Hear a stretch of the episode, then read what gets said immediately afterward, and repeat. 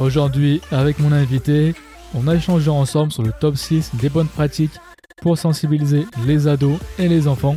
Pourquoi ce sujet est important? À quel âge il faut commencer à les sensibiliser?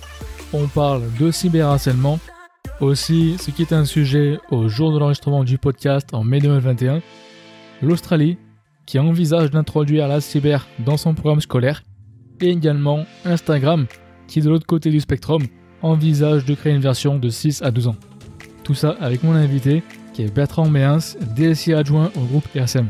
Pour ma part, je m'appelle Michael Virgon, je suis commercial dans la cyber depuis des années et par passion pour la cyber, j'ai décidé d'agir en créant ce podcast Cybersécurité All Day dans le but de faire de la sensibilisation, de mettre la cyber en avant et aussi de vulgariser tous ces sujets. Chaque semaine j'en parle, mais s'il vous plaît, si ce n'est pas déjà fait, abonnez-vous à ma newsletter. Je dois vous dire que ça me fait super plaisir quand je me connecte sur le compte et je me rends compte qu'il y a de nouveaux abonnés. Comme d'habitude, vous trouverez toutes les informations avec les temps de passage et tous les liens dans la description de l'épisode. Voici la première partie de mon échange avec Bertrand. Bon écoute, je te remercie encore une fois hein, de passer sur mon podcast et cette fois-ci le podcast hein, officiel, comme je disais. Pas le galop d'essai. Pas le galop d'essai, hein, parce que les gens qui, qui savent pas, c'est que, ah, je sais plus, je crois que j'avais contacté la première fois, c'était quoi, il y a peut-être deux ans de ça, je crois, deux ans. Allez, pour l'événement, hein. une précédente boîte, t'avais fait euh, l'événement communautaire, et après t'avais gentiment accepté de m'aider dans un podcast non officiel, à me faire du contenu. Et c'est que c'est marrant, du coup, tu le sais, mais bon, je tenais aussi à le dire dans le podcast, parce qu'à chaque fois que j'ai une question hein, dans l'industrie, je t'appelle. Qu'elle soit technique ou l'événementiel, hein, t'es l'homme à tout faire, donc j'ai toujours mon cahier, tu vois, je l'ai à côté de moi, prendre des notes. Après, je suis pas le seul non plus. C'est vrai qu'on a, on a, on a un peu fité euh, sur nos personnalités et on est complémentaires euh, d'un point de vue professionnel et, et puis je trouve euh, c'est un peu le sujet aussi du, du thème euh, du podcast du jour. Hein, c'est euh, mm. le savoir. Et comme je te disais, hein, le, le, on dit toujours le savoir ne vaut que s'il est partagé. Et euh, aujourd'hui, dans une culture qui est fortement open source, qui était d'ailleurs le thème de l'événement il y a deux ans, bloquer, bloquer le savoir, bloquer euh, du code source, bloquer, euh, tu vois, être en milieu fermé, c'est pas ça qui fait avancer le sujet. Aujourd'hui, la, la cybersécurité au sens large, c'est vraiment euh, une culture. Et euh, mmh. comme dans toute culture, si elle n'est pas partagée, si les savoirs, les connaissances ne sont pas partagées, on peut être en désaccord, hein, mais euh, faut savoir en débattre et il faut savoir euh, donner, la partager pour que les autres puissent euh, y accéder. Donc oui, euh, te filer un coup de main, euh, c'est normal. toi comme d'autres, et puis il y a un peu une transmission aussi. Moi j'ai eu, j'ai profité quand j'étais plus jeune de ces savoirs-là, de, de, gens qui étaient plus expérimentés. Donc j'ai été consommateur et, et toujours un petit peu ce jeu de mots, un consommateur, consommateur. Euh, mais à un moment donné, il faut savoir basculer l'autre côté et euh, savoir redonner euh, ce qu'on a reçu ou ce qu'on a même appris. Mhm. Et d'ailleurs, à ce propos, hein, si tu peux te présenter, il y a aussi à mettre en avant ce sujet de sensibilisation des, jeunes et aussi des parents. C'est toi qui me l'as évoqué, hein, cette idée.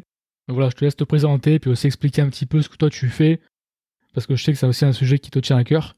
Le monde de la cyber, je l'ai quitté euh, fin d'année dernière officiellement. Euh, parce que j'ai pris un poste de, DSI adjoint, donc dans un groupe de protection sociale sur la métropole lilloise.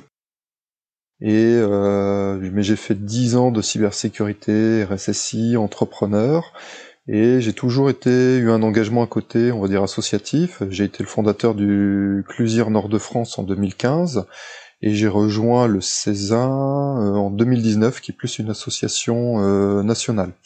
Donc le CLUSIR, c'est le club des utilisateurs de la sécurité de l'information régionale. Donc le R par rapport au CLUSIF, ça veut dire régional, là où le CLUSIF, c'est France. Donc les CLUSIR, il y en a dans différentes régions, sont des émanations du CLUSIF. Là où le CESIN, c'est le club des experts en sécurité de l'information et du numérique. Euh, c'est pas un concurrent du CLUSIF, c'est un complément parce qu'il y a un mode de fonctionnement qui est euh, différent. Mais dans tous les cas, ces associations-là, c'est vraiment un fonctionnement euh, communautaire où euh, on échange beaucoup. Et là, ça va faire bientôt trois ans aussi que j'ai pris un autre engagement qui est euh, celui d'être réserviste en gendarmerie nationale. Mhm. Donc dans la réserve citoyenne, ce n'est pas la réserve opérationnelle, donc c'est basé sur le bénévolat. Donc je suis officier de réserve et dans les Hauts-de-France, on a surtout axé nos sujets sur la sensibilisation. Euh, donc sensibilisation des jeunes, mais c'est toujours compliqué, surtout depuis deux ans, euh, bientôt deux ans, avec euh, bah, les événements du Covid, la crise sanitaire, d'accéder au collège et lycée. mais on continue aussi tout ce qui est sensibilisation sur les TPE-PME, puisque les TPE-PME sont un peu le parent pauvre aujourd'hui dans les doctrines de l'ANSI ou des associations. Parce que les associations sont des associations qui regroupent des RSSI. Donc en RSSI, il faut quand même des structures de société, qui soient des ETI ou des grands comptes, là où les TPE, PME, mhm. euh, ils ont même peut-être même pas de responsable informatique, ils vont faire appel à un infogéreur et le dirigeant d'entreprise, il fait avancer son business, mais il n'a pas toutes les compétences comme pourraient avoir des euh, plus grandes sociétés. Donc euh, faire passer les messages, euh, que ce soit sur les usurpations d'identité, les ransomware, dans les TPE, PME, euh, ça fait partie des missions publiques de la gendarmerie dans le cadre de, ces missions de prévention. Donc pour revenir bah, un peu sur le sujet du jour, qui était la sensibilisation des jeunes, des ados, aux enjeux et aux risques du numérique. Donc c'est pas une on n'essaye pas d'axer ça sur la cybersécurité, on n'essaye pas d'avoir une politique de la peur. C'est vraiment, il y a des vrais enjeux. Le numérique, euh, bah, c'est le progrès, c'est le sens de l'histoire, donc il faut y aller. Mais euh, comme toute évolution, il, y a des risques, donc il faut sensibiliser à ces nouveautés euh, parce que les risques viennent dans, dans les nouveautés. Et pourquoi on souhaite sensibiliser? Donc ça a été fait à la fois ce côté gendarmerie, mais aussi Césin, parce que tous les ans, il y a le cybermois au mois d'octobre donc au mois d'octobre de l'année dernière. Donc ça, mhm. c'est euh, une organisation qui est euh, européenne où on essaye de dire que le mois d'octobre est le mois de la sensibilisation au sujet de cybersécurité. Et donc avec le César, on avait monté euh, à 5-6 personnes tout un support et pour aller à la rencontre dans les collèges. Alors ça aussi, c'est un vrai débat de savoir à quel âge on va sensibiliser les ados. Et euh, jusqu'à euh, récemment, on disait c'était plutôt les lycéens, sauf qu'au lycée, euh, bah, c'est déjà trop tard. Hein, c'est hmm. des post-ados, jeunes adultes presque. Et bah, l'âge où on commence à avoir un téléphone portable, c'est plutôt vers 10 ans. En fait, c'est l'entrée en sixième, l'entrée au collège, parce que la plupart du temps, bah, ces pré-ados vont prendre le bus, les transports en commun pour aller au collège, et les parents sont rassurés d'avoir un téléphone, on peut les appeler, euh, s'il y a un souci, euh, l'enfant peut appeler. Donc au final, le contact au smartphone euh, de manière autonome, sans les parents, se fait à partir de la sixième, c'est-à-dire l'âge de 10 ans. Donc moi, je suis même prêt à dire, en fait, c'est dès le CM2, donc dès l'école primaire en France, qu'il faudrait sensibiliser, parce que c'est pas au moment où il a son téléphone qu'il faut commencer les sensibilisations, c'est un petit peu, avant. Mhm. Sachant que les parents sont un petit peu dépassés, puisqu'on a quand même des cultures générationnelles qui sont différentes. Et comme les parents euh, sont dépassés, ils savent utiliser Internet, savent utiliser les outils numériques, mais plutôt dans le cadre en général du boulot. Donc on va leur parler des TikTok, des Twitch, de Discord, euh, tous ces réseaux sociaux qui sont vus plutôt par les jeunes, euh, bah, les parents sont déjà perdus. Donc si on mhm. leur parle de Call of Duty, éventuellement, des parents qui ont été un peu gamers vont connaître. mais si on leur parle de Fortnite, à part les pubs qu'ils auraient pu voir sur les mini-jeux sur les smartphones, ils connaissent pas Fortnite. Donc il y a ce décalage générationnel qui, qui se fait. Donc euh, on a toujours euh, la tablette familiale, le PC familial, euh, mais l'enfant, est-ce qu'on parle d'autonomie? Est-ce que les parents surveillent, font du flicage, vont amener l'enfant à, comprendre le numérique si déjà les parents ne le comprennent pas? Donc voilà, mhm. c'est toute la difficulté, c'est à partir de quel âge il faut sensibiliser. Et c'est même pas le même contenu parce qu'ils vont avoir des usages différents. On en revient toujours à cet usage-là. C'est euh, l'enfant euh, va se découvrir. Donc au début, il va peut-être plutôt jouer à des gens, à des jeux de type Minecraft. Il va aller rejoindre des communautés Minecraft, euh, plutôt pour les garçons. Mais ça s'interdit pas. Aujourd'hui, on se rend compte que on commence à avoir un ratio pas tout à fait 50-50, mais les filles comme les garçons jouent aux jeux vidéo, vont s'intéresser aux réseaux sociaux. Euh, c'est vrai que les filles, le côté féminin, vont peut-être plus être intéressées par des Instagram, des, on sent de l'adolescence se fait un peu plus tôt que chez les garçons. Donc le, rapport à son image va se faire. Donc ils vont plutôt être attirés par les Instagram, les TikTok. Euh, plus pour le côté créatif, où les garçons vont rester un peu plus jeux vidéo, même si la frontière euh, devient un peu plus mince. Et euh, le, le fait d'accéder à tout ça, ils accèdent aussi à du contenu, ils accèdent à, euh, ils sont dans une construction parce que l'adolescence c'est ça, c'est ils sont dans une construction de leur personnalité, dans une construction de l'individu et euh, bah, je pense qu'il faut les accompagner à c'est quoi leur identité mhm. et euh, de pas peut-être se retrouver formatés par des influenceurs euh, qui n'ont de nom que de leur réputation, mais euh, ça te fait rigoler, mais ah mais c'est eh, vrai influenceur, c'est vraiment le terme. Bon, peu importe. On va pas passer dessus, mais ouais, c'est un terme euh, assez bancal, ouais. Désolé. Bah, générique qui veut tout dire et rien dire. Et, Surtout rien dire. Et c'est très compliqué. Les premiers youtubeurs qu'on avait en France, comme euh, Norman, comme Cyprien, c'était des gens qui savaient créer du contenu, qui mhm. étaient entre guillemets les premiers influenceurs, mais influenceurs de quoi? Je pense que c'était des gens qui étaient euh, des jeunes qui étaient plutôt là pour s'amuser, créer du contenu, éventuellement gagner de l'argent parce qu'ils sont vus qu'ils pouvaient monétiser ce contenu-là sur YouTube. C'est c'est peut-être un peu plus tard qu'est arrivé euh, le côté influenceur où on avait du placement produit déguisé. Parce qu'au final, l'influenceur, il est quoi? Il est juste là. Son modèle économique, c'est de générer une communauté, de générer euh, un ensemble de, followers euh, qui est conséquent et qui ensuite se monnaie auprès des marques. Mhm. Gagner de l'argent en monétisant le nombre de vues YouTube ne suffit plus. Si en plus on peut se faire payer un voyage à Dubaï pour faire un petit placement de produit à Dubaï, tout ferait payer pendant deux semaines, c'est encore plus sympa. ouais, ouais. Mais du coup. Et ça fait, ça fait rêver les jeunes. Parce qu'on se dit, tiens, euh, c'est quoi mon métier? C'est youtubeur, c'est influenceur. c'est vrai ça.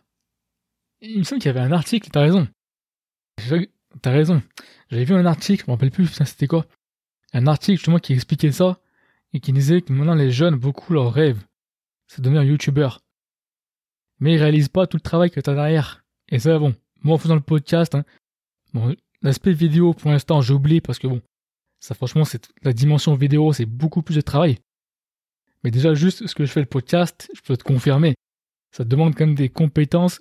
Compétences, c'est un relatif, hein, tu l'apprends sur le terrain, j'ai envie de dire. Ça t'apprend des choses. Comment, faire le montage, comment gérer l'audio, comment gérer ce genre de choses. Et comme tu dis, des fois ils pensent aussi à ça, mais c'est pas aussi simple que ça.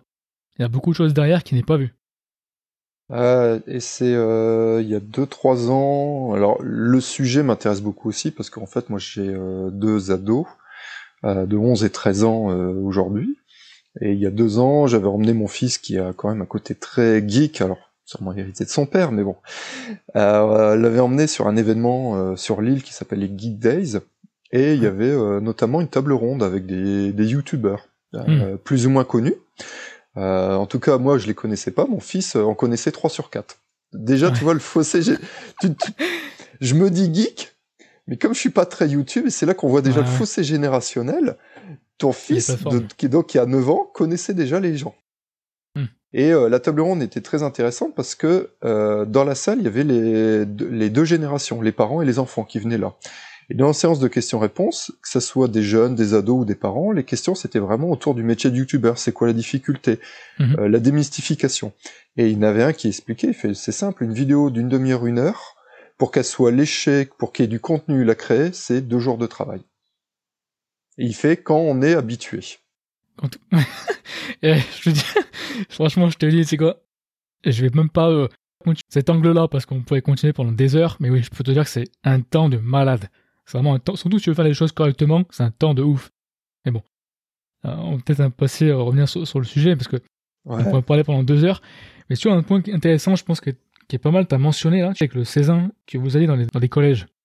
Exactement, oui. Et ce qui est intéressant, c'est que, donc là, en école, en mai 2021, au cas où, justement, il y avait l'Australien qui veut introduire la cybersécurité dans son programme scolaire.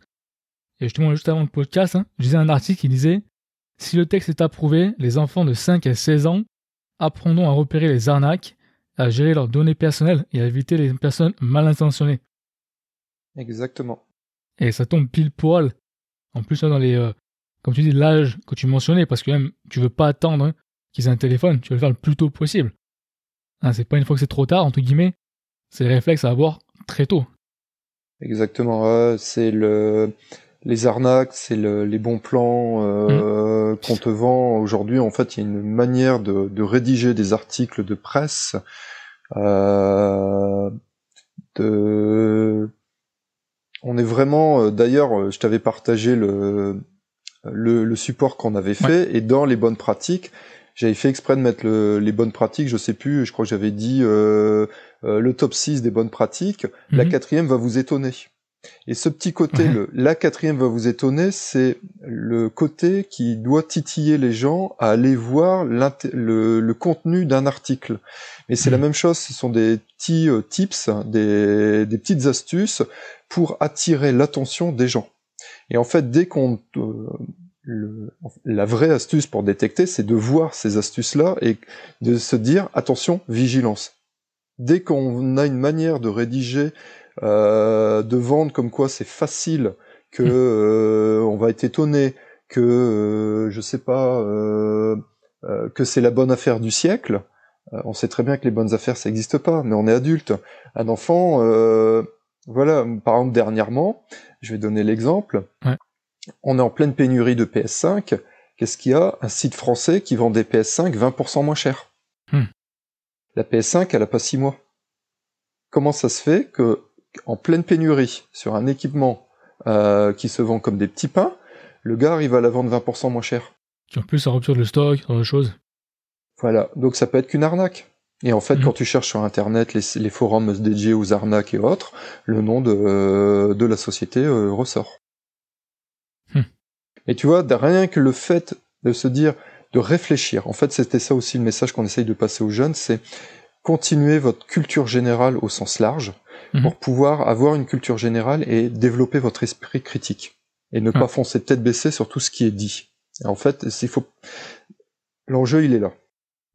Justement, la question, c'est euh, développer culture générale. La question colle, parce que du point de vue que les parents sont largués, en fait, du coup, comment ils la développent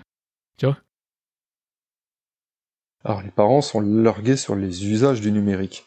Ouais. Ils sont pas forcément largués euh, euh, sur une arnaque. Je veux dire, tu vas, euh, tu fais un marché, on te vend monts et merveilles.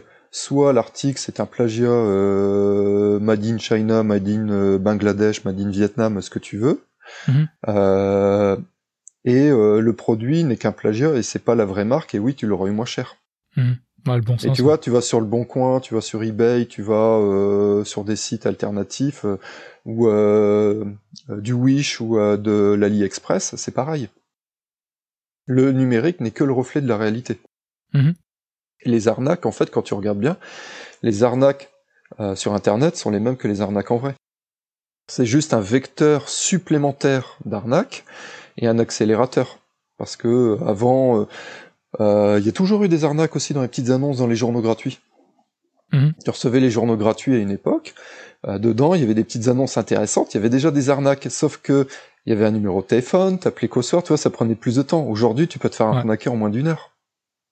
Donc c'est juste le, le monde va plus vite parce que on a des connexions qui vont euh, plus vite aussi entre les gens. Parce que on a des téléphones portables et puis un téléphone fixe, donc on peut être joint n'importe quand.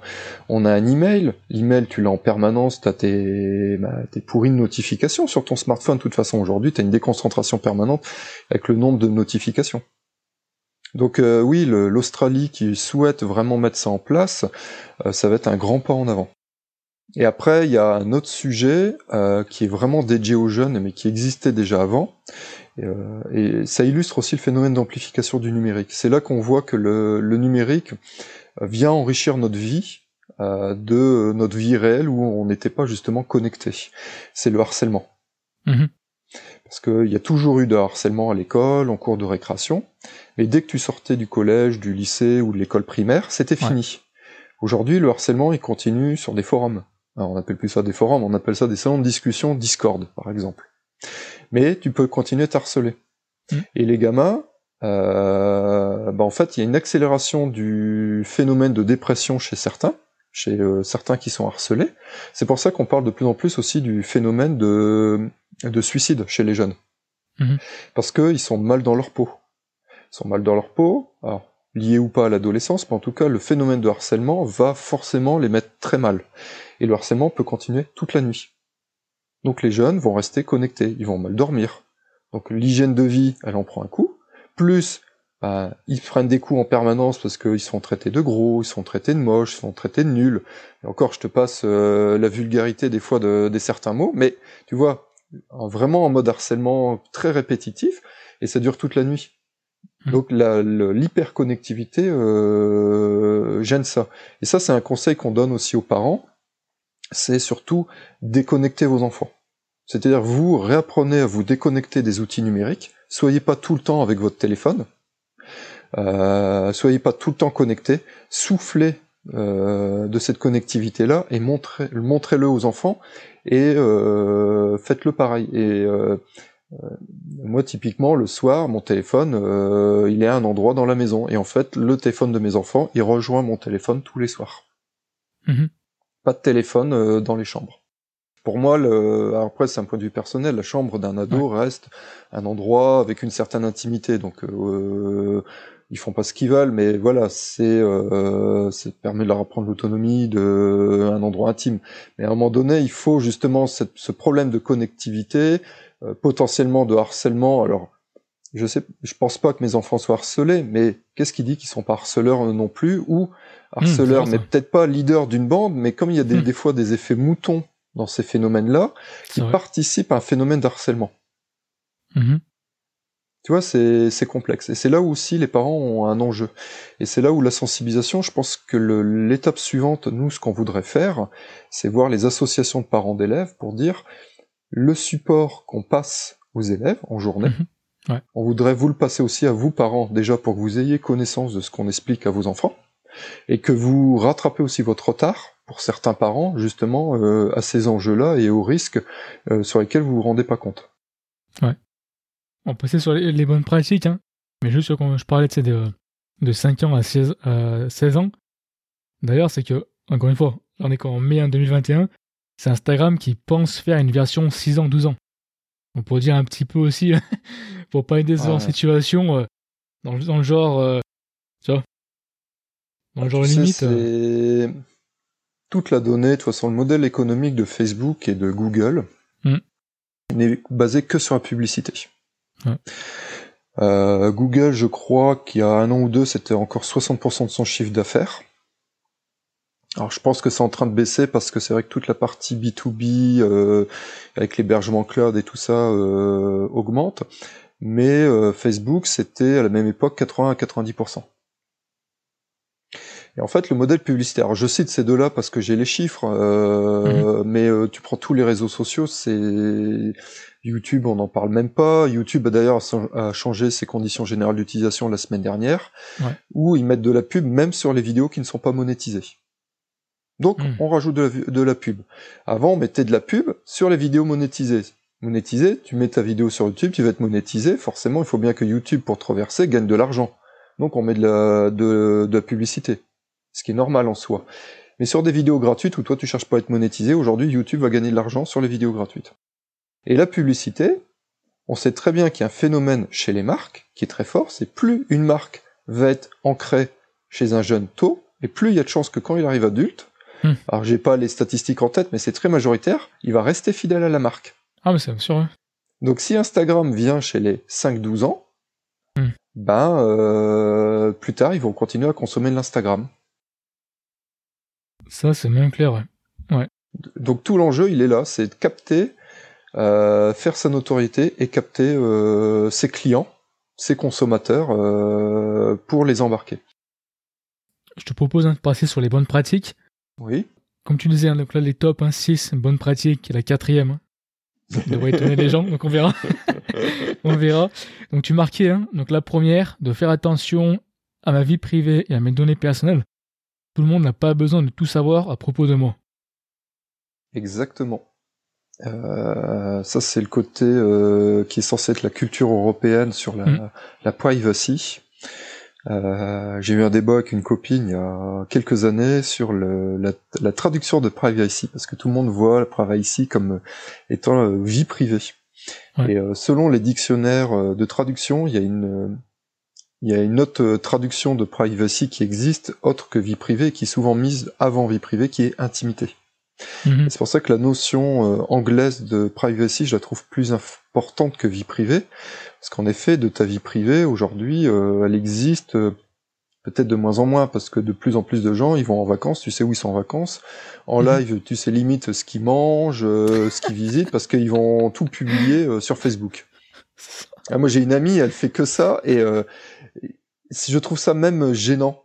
Je, de, gênant de dire, bah ce midi, elle a mangé ça vois? Et, euh, et c'est là où on rentre limite c'est plus tellement la vie privée parce que euh, bah avec tes potes et tout ça bah qu'est-ce que tu partages? Tu partages des moments de vie privée tu peux échanger euh, ce que tu as fait etc ok. Tu vois ça reste dans un cercle restreint ça devient pas public. L'intimité aujourd'hui on vient grappiller tout doucement je pense dans cette intimité. Et tu vois on reparlait de la publicité et ça, on mhm. peut pas l'expliquer aux jeunes, mais l'enjeu de les protéger, c'est ça aussi. Et d'ailleurs, la semaine dernière, il y a eu un excellent reportage de, de Cash Investigation, une émission française sur le sujet, où ils ont été très loin, où ils montrent qu'ils commencent à avoir des bases de données jusqu'à 300 propriétés sur les personnes. Et mhm. aujourd'hui, n'importe quelle démonstration montre qu'avec 6 à 7 propriétés sur une personne, donc propriété, c'est euh, un code postal, euh, ça peut être euh, si t'es un homme ou une femme, euh, ce genre de choses, même pas un nom prénom, on sait te retrouver qu'avec seulement 6 ou 7 informations. Donc tu vois, on parlait de big data à une époque, intelligence artificielle, ça devient relativement facile par croisement de retrouver qui est qui. Donc ce côté intimité, il est vraiment important que les jeunes comprennent de ne pas tout publier, que tout n'est pas public et qu'ils doivent garder des choses pour eux. Ouais. Même si de plus en plus, malheureusement, les jeunes ne comme ils comprennent pas, ils prennent la mauvaise habitude d'avoir moins de vie privée. Euh, et je pense que dans la sensibilisation, on essaye de passer un message peut-être plus de garde-fou, euh, en espérant que ces générations-là se, je vais pas dire se reprennent en main parce qu'ils le font de manière inconsciente, involontaire, mhm. parce qu'ils sont encore jeunes et ils n'ont pas euh, cette éducation-là de, de, se garder. Donc je pense que c'est à nous d'être les garde-fous pour les prochaines générations sur le sujet justement de la gestion de leur vie privée. Et d'ailleurs, à ce propos, tu vois, parfaite transition sur le point numéro 2, qui était être vigilant avec qui je discute. Est-ce vraiment un copain ou un chien ou un prédateur sexuel? Exactement. euh, ça, il y a, y a, plein d'exemples. Mm. Euh, il y a même eu des youtubeurs qui ont monté des arnaques, mm. euh, des youtubeurs qui ont été des qui sont en procès d'ailleurs. Euh, alors procès, je crois, au pénal euh, pour tentative d'agression sexuelle. Hmm. Parce que les youtubeurs euh, euh, peuvent rencontrer leur communauté lors d'événements. Alors soit des youtubeurs plutôt orientés sur du contenu geek, comme à la Paris Games Week ou à la Japan Expo, ou dans l'autre cas auquel je pense, c'est plutôt un youtubeur qui est plutôt sur du euh, tout ce qui est bien-être, sport, etc. Donc il va plutôt être sur des événements euh, de fitness et il va profiter de ces événements-là pour se rapprocher et faire le prédateur sexuel euh, vis-à-vis de sa communauté. Parce qu'en fait, qu'est-ce qu'il a? Il a une sorte d'emprise. Comme il est influenceur, mhm.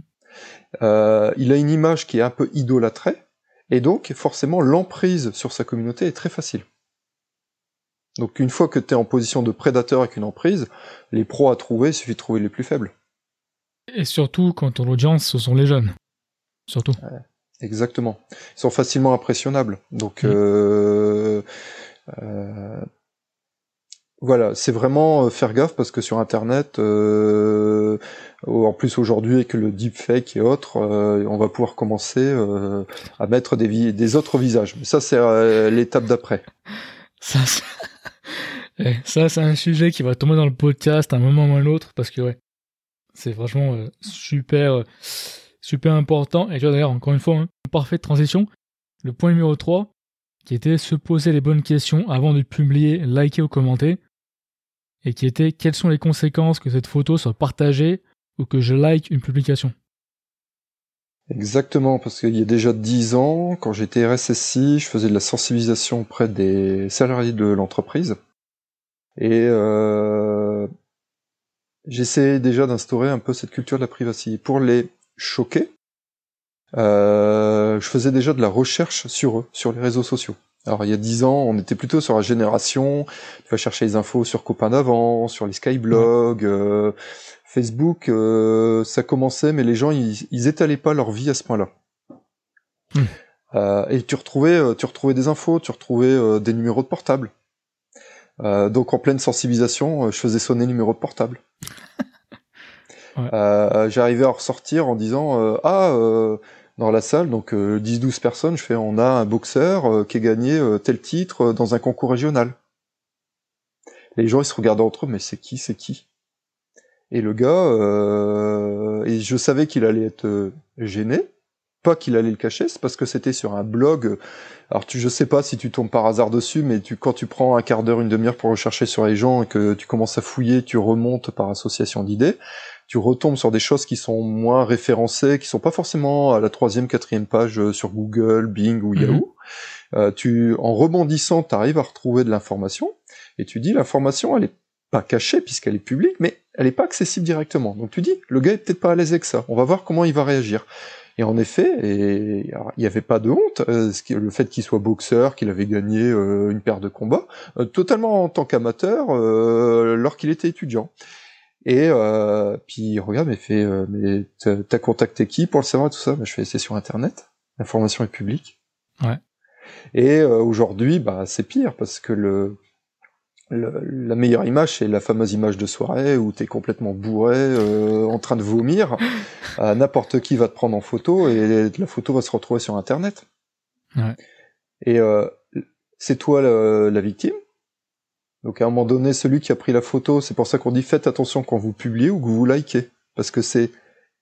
Tu fais la photo déjà, c'est un peu malsain. Mais bon, pourquoi pas pour blaguer et éventuellement l'effacer en disant ah t'as vu hier dans quel état t'étais Hmm. Pourquoi pas Si ça va pas plus loin, ok. Mais si elle commence à être publiée, là ça devient gênant parce que celui qui l'a publié encourt moins de risques, moins d'être attaqué euh, pour atteinte à l'image. Mais celui qui euh, se retrouve sur la photo, euh, bah, le jour où il va rechercher un stage, si la photo remonte facilement, euh, Mhm. on n'a peut-être pas envie de prendre un stagiaire euh, qui était dans cet état-là, même si on l'a tous été. Hein. Ouais, c'est vrai. Et si tu likes, bah, tu te retrouves complice à accentuer ce phénomène-là que la photo remonte. Ouais. Donc c'est vraiment ça, c'est on- ce qu'on essaie d'expliquer aux jeunes, c'est mets-toi à la place de celui qui est sur la photo, est-ce que tu aimerais que la photo soit publiée? Donc pourquoi tu la likes si t'as pas envie qu'elle soit publiée si tu étais à la place de la personne qui est dans en mauvaise posture? Mm. Donc c'est vraiment se faire poser des questions et pas simplement ah ah c'est rigolo je like. C'est euh, penser aux conséquences.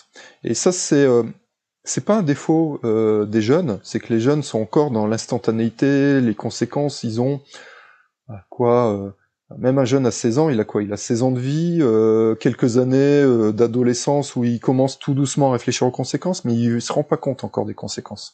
Je pense que nous adultes, forcément, avec on a tous fait des conneries, on a Mhm. euh, on a évolué, euh, donc on sait ce que c'est qu'une action, qu'une action amène une conséquence. Un jeune, il n'a pas encore l'expérience pour ça. Et je pense que le message qu'on essaye de faire passer, c'est ça, c'est penser aux conséquences. Ouais. Ça vous interdit pas de de vous amuser, mais pensez aux conséquences parce que l'information devenant publique, c'est comme euh, si euh, bah, la photo, on va la euh, la mettre sur une affiche et la poser dans la rue. C'est exactement pareil. Non, c'est clair.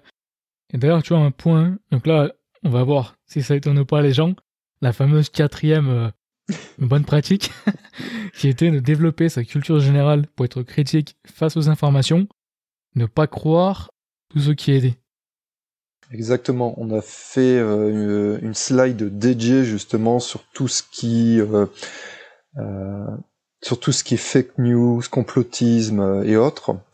Euh, parce qu'aujourd'hui, l'information, euh, une fake news, euh, même une simple rumeur, euh, je Hmm. crois qu'elle va sept fois plus vite qu'une information vraie. Et une fausse information Ouais. va rester beaucoup plus persistante et je crois qu'on dit qu'il faut déployer dix fois plus d'énergie pour de, expliquer qu'elle est fausse. Hmm. C'est pour ça que les théories complotistes vont très vite et s'ancrent euh, chez les gens. Alors, j'ai pas tout le monde, chez ceux qui y croient, et que quand tu es face à un complotiste, euh, en fait, euh, il faut même pas essayer de débattre. Si au bout d'un argument ou deux, tu vois que ça tourne en rond et que le gars il y est, tu vas dépenser une énergie folle et te, à la fin, le gars il te croira toujours pas. Parce que c'est, on en revient à comment je présente l'information. Et en fait, par exemple, une théorie complotiste va toujours partir d'une vraie photo. Il n'y a pas de montage. Par contre, on va montrer euh, une photo qui est sortie hors contexte, qui n'est pas à la bonne date. Et de là, on va dénoncer un fait qui n'est pas vrai, pour pouvoir ensuite alimenter une théorie complotiste. Donc on pourrait très bien dire, euh, par exemple pour les anti-vaccins aujourd'hui, euh, qu'on parle du, du Covid, euh, que un vaccin euh, de la grippe, m'en nommé de dire qu'il était de la grippe, euh, a peut-être fait euh, des victimes ou avait des effets secondaires pendant la campagne de vaccination. On te dit pas lesquels de, d'effets secondaires. Alors, on parle pas de thrombose et autres, hein, c'est peut-être un peu de fièvre, de courbature, t'es 48 heures au lit, dans tel pays. Et en fait, la culture générale, c'est est-ce que le pays est représentatif déjà de la France euh, C'était quoi les effets secondaires? On me les a pas précisés. On parle d'une grippe, or en ce hmm. moment c'est le Covid, tu vois? Et on arrive à, par des similitudes à, euh, à faire dire que les anti-vaccins ont peut-être raison et qu'il faut faire euh, de la vigilance. Tu vois, c'est un exemple parmi tant d'autres. Euh, Qu'est-ce qu'on pourrait donner comme autre exemple euh, euh, eh, mais voilà, tu vas sur YouTube, de toute façon, des, des, des vidéos complotistes, il t'en a à l'appel. Eh, et la, terre est plate. Tu sais qu'il paraît qu'il y a 10% des Américains qui sont adeptes de cette théorie-là. Eh, au passage, hein, la terre est plate, il y a un espèce de documentaire sur Netflix, il est juste magnifique. oui, je l'ai pas vu, mais j'en ai entendu parler, ouais. Je l'ai pas vu, j'ai pas spoil la fin, mais franchement. et tu vois le truc, et donc, forcément, il n'y a personne dans l'espace. C'est qu'en studio. Donc, Thomas mais... Pesquet, il est dans un enfermé en studio pendant six mois, en fait. Attends, mais Bertrand, l'espace n'existe pas. mais ouais, voilà, ah, c'est ça. Et, et tu ah, vois, c'est ça, ça peut aller très loin.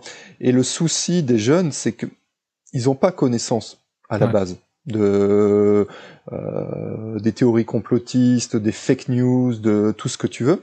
Sauf que moi j'ai déjà eu la mauvaise expérience à titre personnel. Le peu que j'utilise YouTube, c'est pour écouter de la musique euh, de live. T'as beaucoup de groupes qui mettent en accès libre euh, des vidéos de concerts, donc sans avoir l'image, au moins t'as euh, la musique d'un concert. T'écoutes un concert, un deuxième concert, et puis tout d'un coup, euh, au bout de, de, quelques vidéos, les vidéos c'est plus de la musique, ça bascule sur autre chose, euh, des trucs à la con, des top 10, et puis après euh, tu regardes dans la liste, tu sais, sur le côté de, de YouTube, ouais. dans les futures vidéos qui vont arriver, tu fais, mhm. ça n'a plus rien à voir avec ce que je regardais jusqu'à maintenant. Et là, tu tombes à chaque fois sur des vidéos qui ont rien à voir, qui sont plutôt orientées fake news. Mhm. Le point numéro 5 hein, que tu avais marqué, c'était parler à un adulte en cas de problème. Le dialogue est important, surtout si c'est grave. Et là, t'as mis entre parenthèses, hein, image, image choquante ou harcèlement, entre autres. Oui, oui, ou de la pornographie, ce genre de choses. Euh, aujourd'hui, je crois qu'un un gamin en troisième, en seconde, euh, ils ont quasiment tous été déjà sur du YouPorn. Mm Et euh, je ne pense pas que ce soit un mythe de dire qu'aujourd'hui les jeunes font leur éducation sexuelle avec les sites pornographiques. Mais je pense que c'est pas pour rien qu'en France la majorité sexuelle est à 15 ans, mhm. euh, parce qu'en dessous, euh, d'ailleurs toi en tant qu'adulte, adulte, parent ou n'importe qui, euh, c'est de la, comment on appelle ça? En dessous de 15 ans, si tu manges une simple image pornographique, même pas une vidéo, à un enfant de moins de 15 ans, c'est de la corruption de mineurs. Hmm. Et parce que je pense qu'ils sont pas, ils sont pas tous prêts en mm. fonction de l'âge. Hein, c'est toujours une histoire de maturité par rapport à l'avancement de l'adolescence, à leur contexte familial, à, leurs copains. Euh, et donc, je pense qu'il faut les préserver. Il faut pas leur euh, interdire ou euh, à tout prix éviter qu'ils voient ça le plus tard possible. Ils vont, ils doivent se construire, mais ils doivent se construire à leur rythme. Et donc, je pense qu'il faut qu'à un moment donné, quand un enfant voit des images violentes euh, ou qui ne comprend pas ce qui se passe, qui puisse en parler pour euh, exprimer. C'est purement psychologique, c'est je me sens pas bien, je dois exprimer mon sentiment de malaise à quelqu'un pour que ça sorte. Et je pense que c'est l'importance des adultes, des parents en premier, mais c'est là où le message qu'on fait passer aussi aux équipes pédagogiques, c'est bah, il y a des infirmiers scolaires, euh, il y a des profs avec qui on peut s'entendre bien. Il y a, euh, ça peut être dans des associations. On fait du sport. Je, je suis bien avec euh, mon moniteur de sport. J'ai vu des trucs qui vont pas. Je vais, je pourrais peut-être, si je suis en confiance avec lui, parler avec lui. Ça peut paraître déconnant de dire, mais ouais, mhm. mais le moniteur de, de football, l'entraîneur de football ou l'entraîneur de tennis, il a rien à voir avec tout ça. Bah, vaut mieux ça que rien du tout. Et que le gamin garde en lui et se génère une forme de, de traumatisme de l'enfance. Parce qu'aujourd'hui, malheureusement, euh, c'est pas les enfants qui vont aux images. Nous, de mm. notre génération, pour parler de pornographie, il fallait qu'on aille euh, à la papeterie, dans le rayon, euh, pour aller chercher le, je sais même plus nom des magazines, euh, les magazines pornographiques, tu vois. Euh, donc c'est c'est nous qui allions vers là. Là aujourd'hui, ce sont les mm-hmm. images qui viennent aux enfants. Donc comme on peut pas prévenir de ça, euh, bah, il faut aller dans l'autre sens, c'est dire bon, bah ça, ça peut arriver, donc il faut le gérer. Et il faut pas, il faut éviter de l'interdire. Et c'est là où je pense que le rôle des parents, il doit être dans le dialogue. Mm. Donc c'est très important, euh, même pour du harcèlement euh, ou du harcèlement qui peut être euh, détecté. Euh, des enfants qui voient d'autres gamins se faire harceler, ils doivent, ils doivent en parler. Alors dénoncer, oui, c'est des, des dénonciations, c'est des balances. Ouais, mais en même temps, euh, le hmm. harcèlement, ça peut amener euh, bah, jusqu'à des agressions. On regarde les derniers faits divers en France ces dernières semaines. Euh, ça va jusqu'à des agressions. La gamine qui est frappée et balancée d'un pont en région parisienne, ça peut aller jusqu'au suicide. Hmm. Et, et si on n'en parle pas avant, si les jeunes essayent de gérer ça entre eux, euh, je suis pas sûr qu'ils soient bien armés psychologiquement et avec des solutions d'expérience pour pouvoir faire face à ce genre de situation. Ah, c'est un point super important, oui. Et d'ailleurs, le point numéro 6, hein, qui était une donnée que tu avais marqué, tu disais hein, se déconnecter pour vivre IRL. De ranger notre doudou numérique pour les activités déconnectées. Et c'est vrai que eh, la vie, hein, c'est pas juste en ligne. Il y a une vie hein, en réel. en fait, on a, euh, on a plusieurs vies. On dit toujours, euh, nous, professionnels, séparation vie pro, vie perso. Mhm. C'est même plus compliqué que ça. Parce que t'es marié, t'as des enfants, eh ben, je dirais que t'as au moins cinq ou six vies différentes. T'as ta vie personnelle, de choses que t'as envie de faire toi-même, te mettre dans un coin, lire un livre. Euh, t'as ta vie maritale, euh, t'as ta vie de, père ou de mère, de ta relation avec tes enfants. T'as ta vie sociale avec euh, tes amis, euh, ta vie euh, qui peut être associative. Tu fais du sport, ben euh, ta vie sociale avec tes amis ne ce sont pas les mêmes que quand tu fais du sport et tu te dis tiens en fin d'année on se fait le barbecue euh, au club de foot ou au hmm. club de tennis ou ce que tu veux. Tu vois, ce sont des vies différentes parce que tu n'as pas les mêmes relations, ce hmm. n'est pas les mêmes objectifs quant à ces relations-là. Puis après dans ta vie pro, euh, bah moi je suis engagé dans, aussi dans différentes associations professionnelles et je ne côtoie pas les mêmes gens dans hmm. ces différents cercles. Tu vois, on pourrait parler de cercles aussi. Et mhm. chaque cercle est une vie différente parce que tu vas chercher des objectifs qui sont différents. Et donc la déconnexion euh, numérique, le numérique nous a tellement envahi qu'à un moment donné, mhm. les cercles ont peut-être tendance à se mélanger, alors qu'ils sont quand même séparés, puisque toi-même, tu as des objectifs différents. Et je pense que la déconnexion permet aussi de se recentrer sur soi et de prendre du temps pour soi. Du temps pour soi ou pour sa famille, pour euh, là où on est à l'instant T. Combien de fois on voit des, des spots TV euh, publicitaires ou euh, dans des films, des gens qui sont, euh, tu vas au restaurant et puis tu vois les gens, ils continuent à être sur leur téléphone. Moi, quand je vais au restaurant, le téléphone, il faut qu'il reste dans la poche. Et je supporte pas d'avoir d'autres qui sont toujours sur leur téléphone. À un moment donné, c'est un, tu vas au restaurant avec des amis, c'est pour avoir un moment social avec eux. Mais dans la vie réelle. In real life. et, et je pense que c'est euh, à nos jeunes, il faut qu'on qu'on leur apprenne ça aussi, quoi. Ouais. Regarde, et, euh, je pense pas que c'est je, que c'est passé pour un vieux con, un vieux réac, parce que regarde le Covid qui nous a euh, confinés pendant des mois. Ouais. La première action des gens, c'est de sortir, c'est d'aller faire du shopping, c'est d'aller au restaurant, d'aller en terrasse. Mm. On est euh, l'homme et reste un animal euh, social.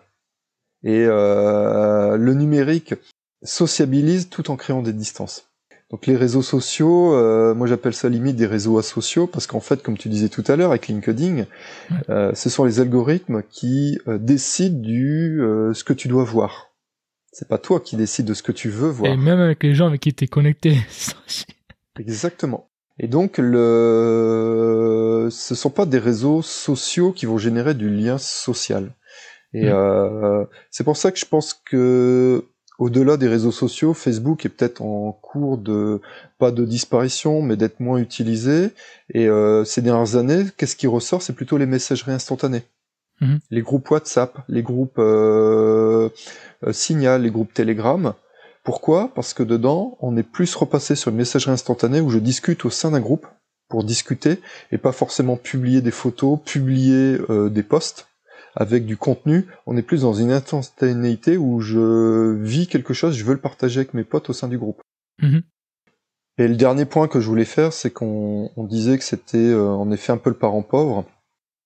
Il existe quand même des associations, je voudrais faire un petit coup de pub pour quelques mhm. associations. C'est ce que j'allais te dire justement, oui, pour finir un petit peu le... Il y a euh, donc l'association e-enfance, qui est pas très connue, mais qui existe déjà depuis de très très nombreuses années, euh, moi j'ai fait leur connaissance de, de cette association-là euh, dans le cadre de Cybermalveillance, donc qui est une euh, plateforme d'aide aux cybervictimes qui a été lancée par l'État français il y a quelques années.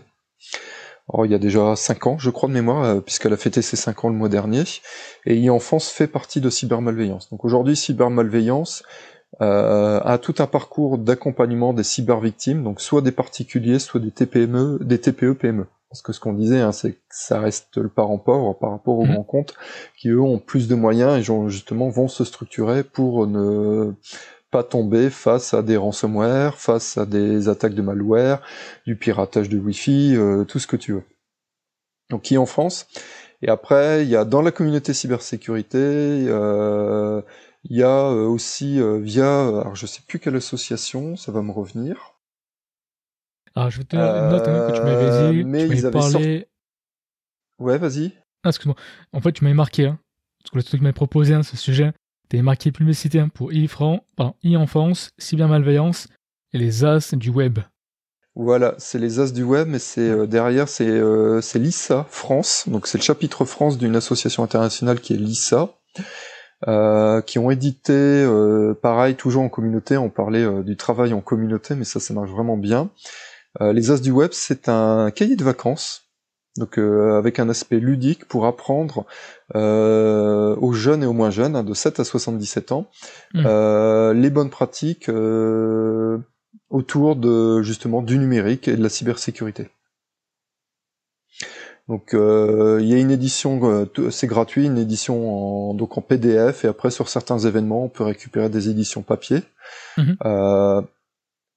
Alors, il est vraiment très très bien fait, très ludique, euh, très dessin, vraiment très orienté cahier de vacances. Il est pas du tout rébarbatif. Par contre, je pense que passer à un certain âge, c'est vraiment très orienté enfant, parce qu'après après quand les enfants arrivent au collège, je pense que ça fait trop, peut-être trop enfantin. Mhm.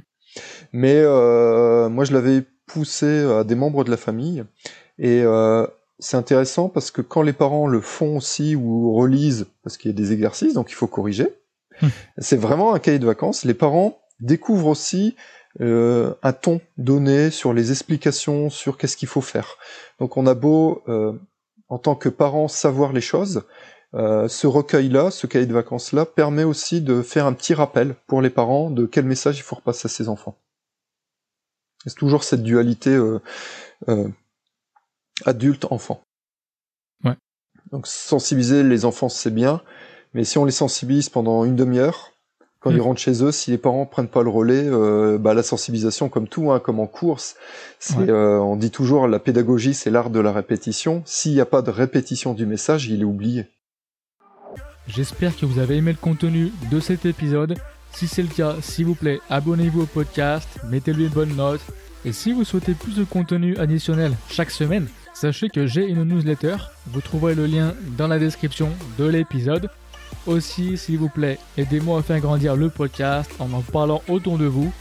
Vous pouvez aussi suivre la page LinkedIn Cybersécurité All Day et m'envoyer une demande de connexion à Michael Virgon.